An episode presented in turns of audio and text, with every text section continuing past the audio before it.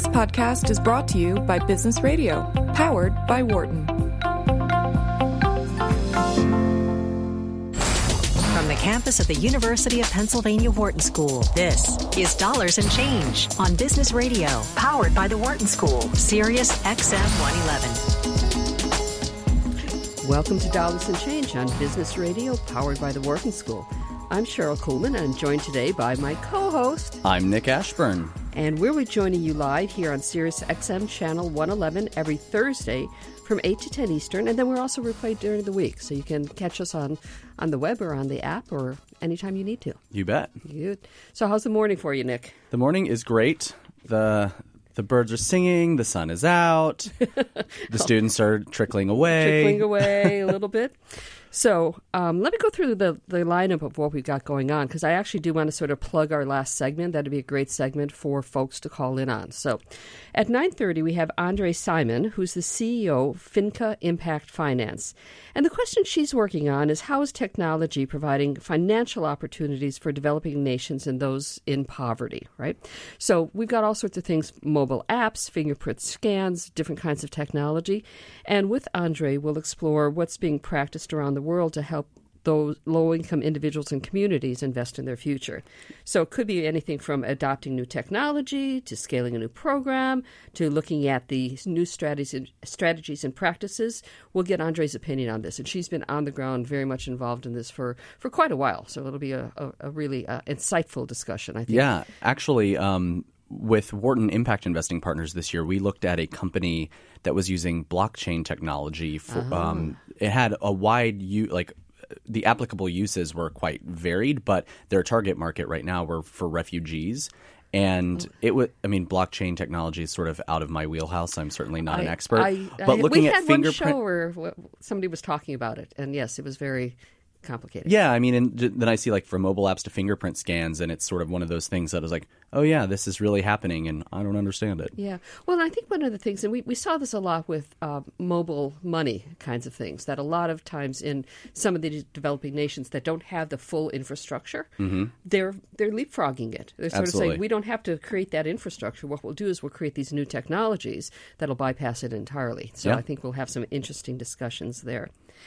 Then at nine o'clock, we will have Josh McCann, who is the CEO and founder of One for the World.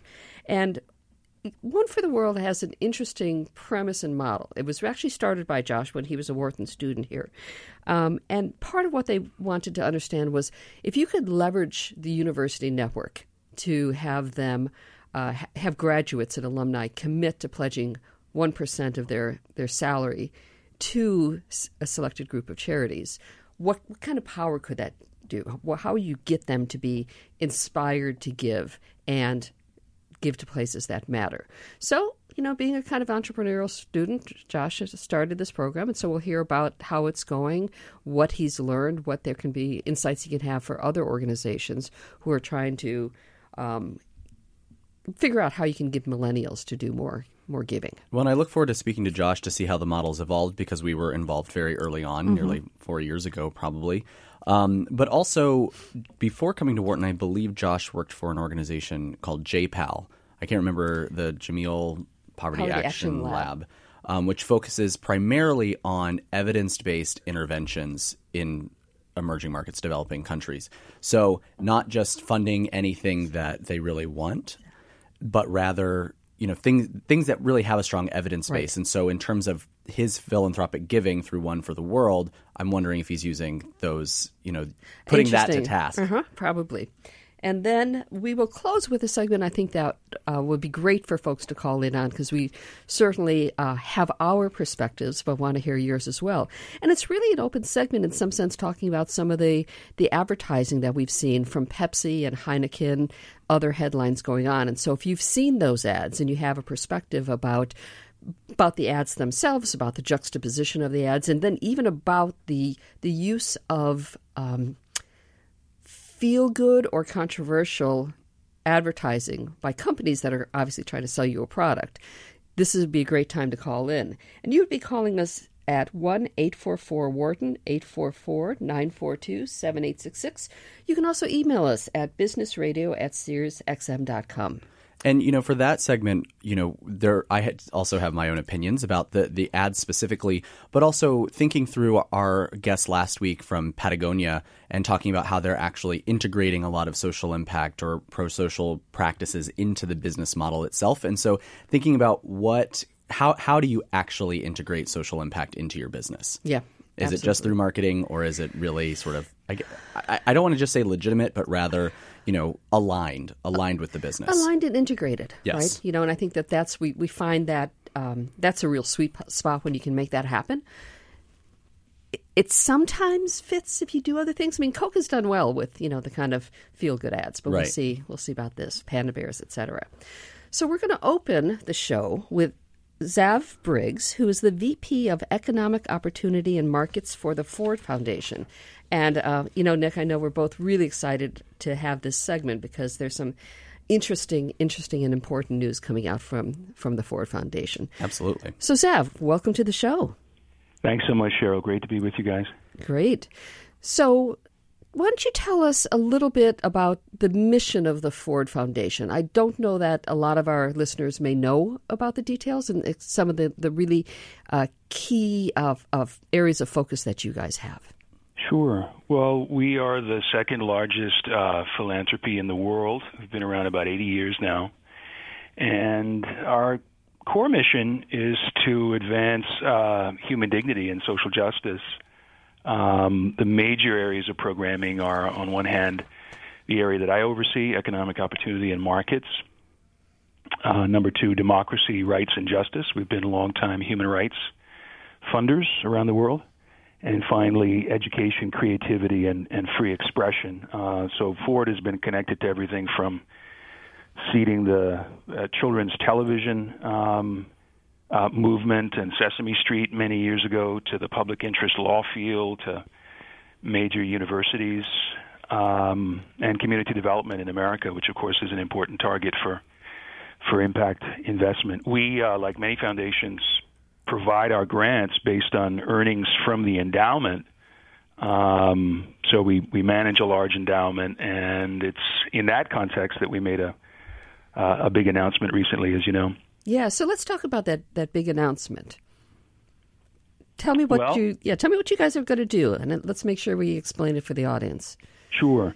Well, we announced that we'll be committing uh, a billion dollars over the next 10 years to mission related investing, uh, meaning we're going to make investments for the first time from our endowment directly um, that have a, a, a dual objective to them. We're both going to pursue financial return because that's a must. And also social impact. Um, we're going to begin in, in two sectors that are mature and where we have experience that align with our larger strategy of, of combating growing inequality in the world. One sector is financial inclusion in the emerging markets, and the other is affordable housing in the U.S.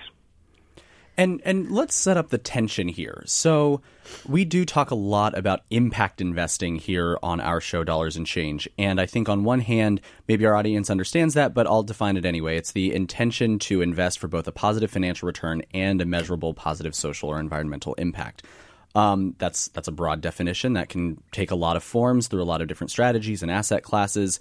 Um, the Ford Foundation, on one hand, has been a leader in something called program-related investments, um, and I'll and I'll allow you to dive into that history a little more. But um, that was coming out of the grant-making budget, and so there's this question, and I think this goes for foundations and their endowments, but also any other sort of public market um, competitive return type of investing that says, well. I you know I make as much money as I, I want to, and then social impact is relegated to my philanthropy, um, and they don't cross. We don't consider anything else in our Right, investments because there are two different two different ways of thinking in some sense. There's the getting as much money as possible, and then there's the giving the money away. Well, traditionally that's how we've thought right, about it, and and when you think about getting as much money, it's about risk and return. Um, and so, Xav, I just wanted to talk about how that conversation may have played out with the endowment and and just talk a little bit more around the Ford Foundation's history with impact investing broadly and then how that translated into conversations with with the board. Sure. Well, Nick, uh, to make a, a long story short, the, the 50 plus years, uh, the, the Ford Foundation really began discovering in the 1950s and 60s in our in our work to help revitalize American cities that there were limits to what uh, traditional grant making could accomplish. Um, very enterprise, you know, uh, enterprising um, program officers. One of them was a guy named Lou Winnick, a housing economist who fought in the Navy during the war. Um, brilliant, innovative person. He um, really began developing the idea that you could not revitalize uh, America's struggling cities with philanthropic capital or government uh, spending alone. The private sector would have to play a really important role, and we needed innovative ways of triggering private sector investment. And he had lots of ideas for how philanthropic giving could be catalytic for that. And around about the mid 60s, he managed to convince the, the Ford board that we should go to the federal government and formally seek permission to make, as you said, uh, investments, whether loans, equity investments, or even uh, credit guarantees, forms of credit enhancement, from the program side of our work, not endowment investment now, but from the uh, from the grant side, as you said, and the uh, IRS agreed, and that invented the program-related investment tool, PRI tool, which Ford has spent uh, or invested upwards of 670 million dollars over the over the last 50 years. Other foundations over time began to adopt that, and it's enabled some really fantastic things to happen from micro lending in the global south, uh, thanks to a an economist named Muhammad Yunus who walked into a Ford Foundation office in South Asia in the mid 70s and said, I have this crazy idea. Poor people can be creditworthy uh, as long as you know how to underwrite well. Um, that's where microfinance was born, and we were one of the, if you will, angel investors and helped really build that field. Um, to community development and affordable housing in the U.S. Um, and other fields. So we made PRIs for a very long time, but that was always from the the uh, you know the charitable side uh, of of the house, so to speak, as my boss Darren Walker likes to say. That's the that's the five percent of your assets, not the ninety five percent. Under tax law, as you guys know, um, private foundations need to spend out at least five percent of their assets every year, and that's to ensure that they're actually pursuing a charitable mission, that they're not just foundations on paper. So you so you'd it. expanded your toolkit, but you were still using that same five percent. Right. That's exactly right. We were working on that side, so that inherently, you know, capped the, the scale of of what we can do. And here's the perhaps the more surprising thing: over the years, we learned a lot about impact investing, particularly in the early decades. Um, you know, learned a lot the hard way, made mistakes, helped to build a field, share lessons with other investors. And from time to time, we actually had to turn away investment prospects because they were they were too good to meet the charitability test that those PRIs have to meet. So, you know, our our counsel would say um, PRIs are meant to meet a charitable standard. That's why they were permitted in the first place. You have to say no to that investment, which was a shame because mm. there, from time to time, uh, you know, a, a, a private fund manager might walk in the door and say, "I'm investing in these really innovative financial products in the emerging markets," and they can expand access to credit and payment and so on. Um, and we can earn a, a, good return. And the returns were actually too attractive for us to invest in with our PRIs. And talk about so now, yeah, talk about the tension sorry, there, right? You know that it, it, was a good idea, but it was had too much of a return, and so it was something you couldn't do with your charitable dollars. Yeah, so this is actually, you know, a, a, a matter of IRS oversight. It wasn't that Ford didn't want to make the investments, right. but under IRS uh, guidance, the, the that, those program related investments we've been making for 50 years now, they've got to meet a charitability standard. Well, the IRS uh, developed a second standard uh, called mission related investments or MRIs. Um, and they have to meet a, a prudent investment uh, investor standard. So they are meant to allow a prudent fiduciary, for example, managing a foundation endowment to invest in ways that promote financial return, but also seek some kind of mission related impact. As Nick said, it can be uh, primarily social, things like poverty reduction, quality employment, access to health care, things like that, or primarily environmental, or both. And, um, you know, we, we had investment prospects uh, for some number of years now that would have worked as, as MRIs, but Ford was not able to make them. As a matter of policy, we had our endowment managers on one side of the house uh, doing fairly traditional and, and very high caliber um, asset management. And then we had the program side where we were making PRIs and grants, and you know certain investment prospects sort of fell between the cracks because we weren't uh, in a position to make them. Yeah, and we're joined by Xav Briggs, who's the VP of Economic Opportunity and Markets for the Ford Foundation, and we're unpacking the recent announcement that they're going to invest one billion uh, of mission-related investing. So, what that means and what some of the impact is going to be of that. And Xav, what makes so I, I actually, you know, I'm going to share a quick story. Is you know, another foundation that I'm familiar with in Texas, you know, sort of had this, I guess, epiphany. Um, they're not, I don't think that they're doing mission related investments, but this came out of the program related investment mm-hmm. side. And they said, okay, we were giving grants to the school district to buy, you know, we care as a foundation um, at, for data driven student learning that, it, that can improve learning outcomes for, you know, K through 12 students. We can give grants to the school district um, to buy technology that we think, you know, we hope that moves the needle on that. And then they sort of realized, well, hey, we found a technology that we really believe in. Let's make an equity investment in that company to help it scale and get into more districts.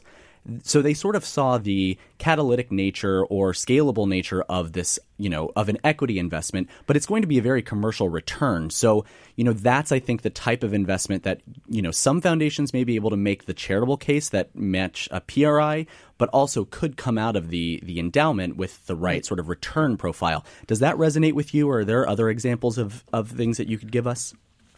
It does resonate, Nick. That's that's exactly the sort of investment. Again, if it's made with uh, with a, a, a market return or a near market return in mind, and it also has a social impact, as you were describing, that's exactly the sort of thing that would tend to qualify as as an MRI.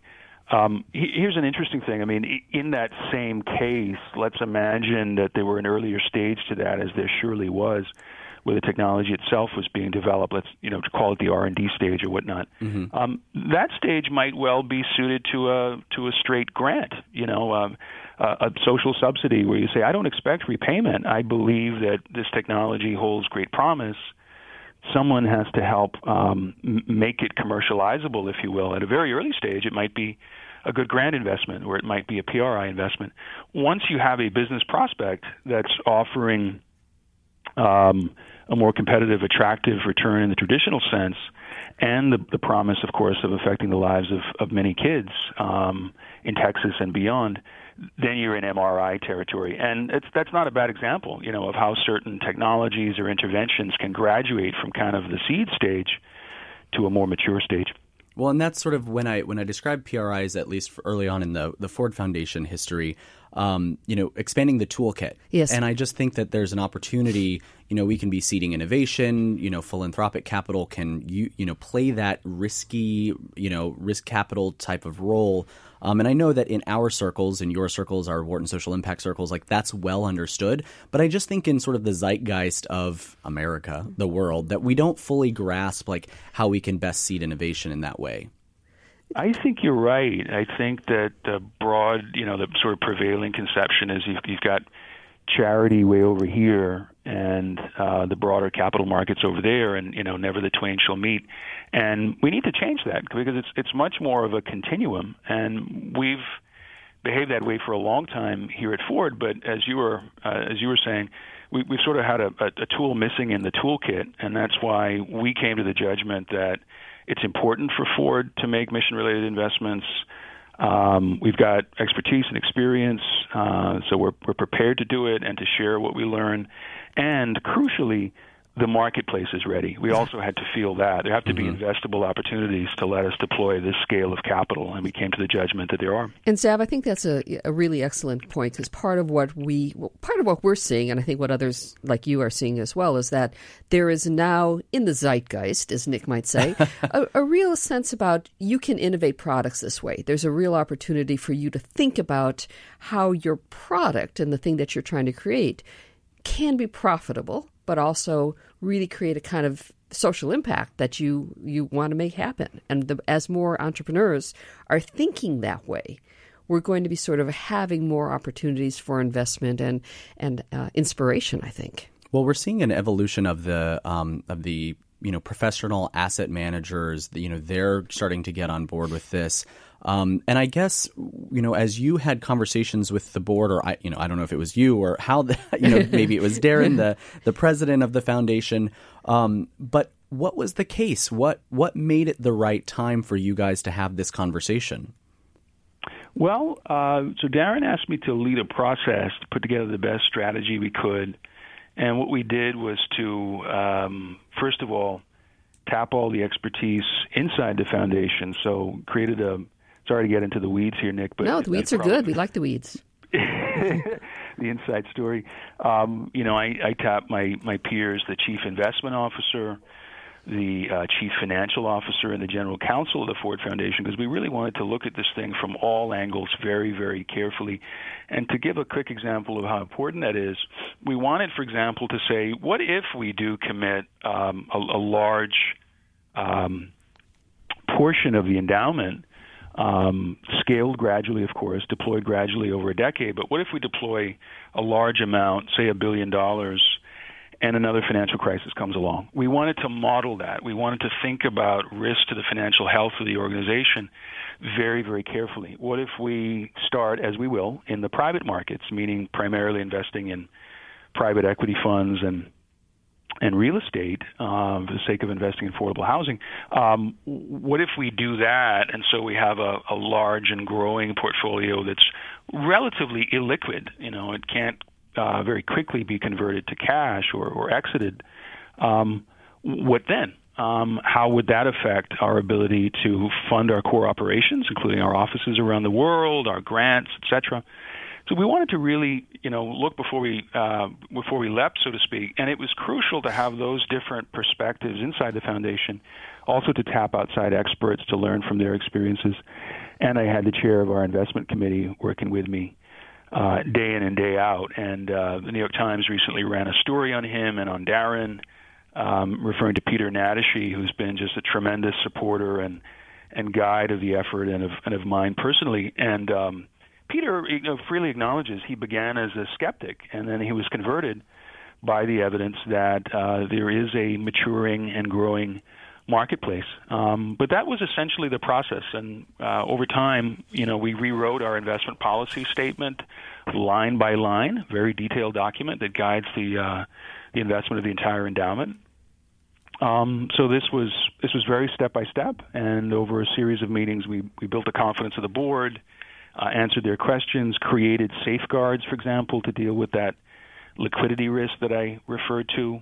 Um, really wanted to do this in a very careful way. And the best uh, feeling for me was not only that the board ultimately and unanimously endorsed this, but they felt really good and really proud of the way the process had worked too, and that meant a lot to us. This is Dollars and Change on Sirius XM 111. We're here with Xav Briggs, VP of Economic Opportunity and Markets for the Ford Foundation. We're talking about the, the announcement that they will be investing $1 billion from their endowment into impact investing. You bet. And and so Xav, when you guys chose, you know, funds or affordable housing, so real estate, you said you sort of did that long-term risk analysis. Um, was there something about investing in affordable housing which I think makes intuitive sense for the for social the mission. impact? Yeah, absolutely. What? How does that play into you know making it a prudent financial decision too?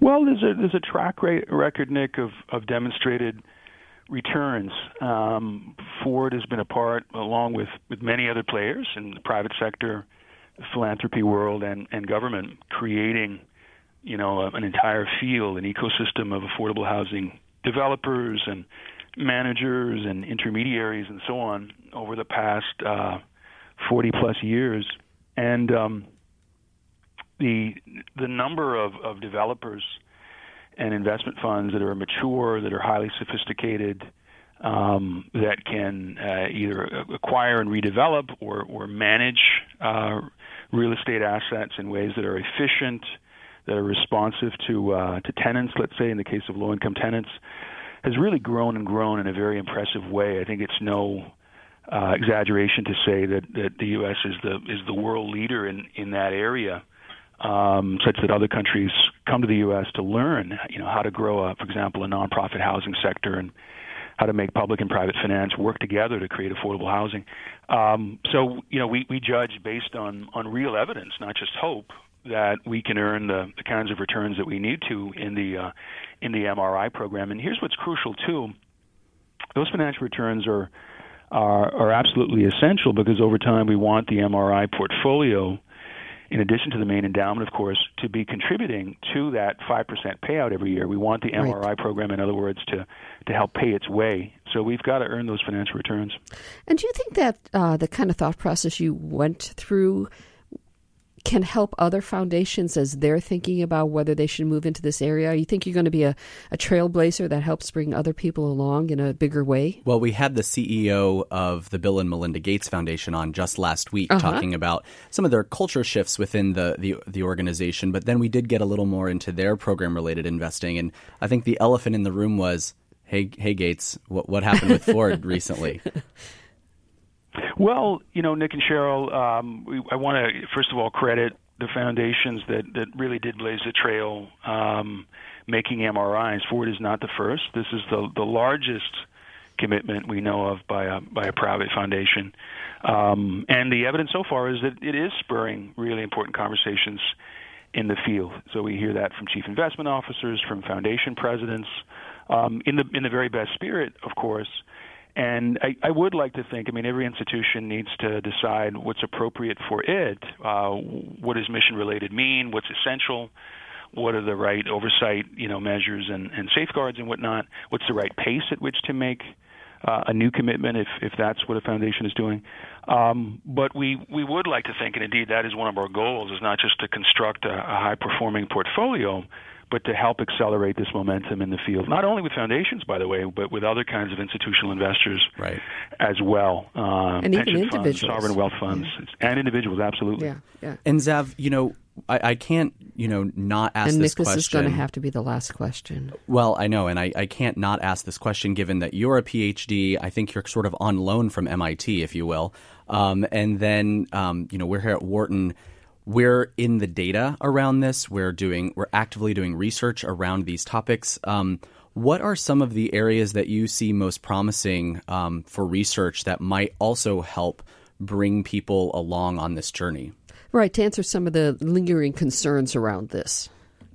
Well, uh, our view is that most importantly, we need to build up the sort of data that is, if you will, the, the coin of the realm, the gold standard in the investment world, and that is um, large representative samples um, in multiple asset classes of of investment performance, um, and that includes, since we're talking about double or even triple bottom line investing, that of course includes the the, the non financial return side or the social environmental impact side, and that is happening. Um, it needs to accelerate, and we need um, a broader, more representative sample. We don't, any of us, I think, want to be in a world in which someone comes along and says, "Well, it's interesting that you have a pool of investments, maybe a set of funds and the performance data on them, but you're cherry picking. You know, you aren't mm. being honest to the range of successes and failures." Um, that's not the sort of evidence that you know that meets the test. Yeah. Absolutely. Well, Xav, this has been a great discussion. We are uh, really looking Thank forward you. to seeing what what continues to go on with the Ford Foundation. Send our best to your team, Christine and Graham, who are good friends. Exactly. So this was a conversation with Xav Briggs, who's VP of Economic Opportunity and Markets for the Ford Foundation. We're going to take a little bit break, but when we come back, we will be joined by Andrée Simon, who's the CEO Finca Impact Finance, for I, I think a related but different perspective on on this whole idea of how you invest your capital to make the world a better place. So thank you for joining us. For more insight from Business Radio, please visit businessradio.wharton.upenn.edu.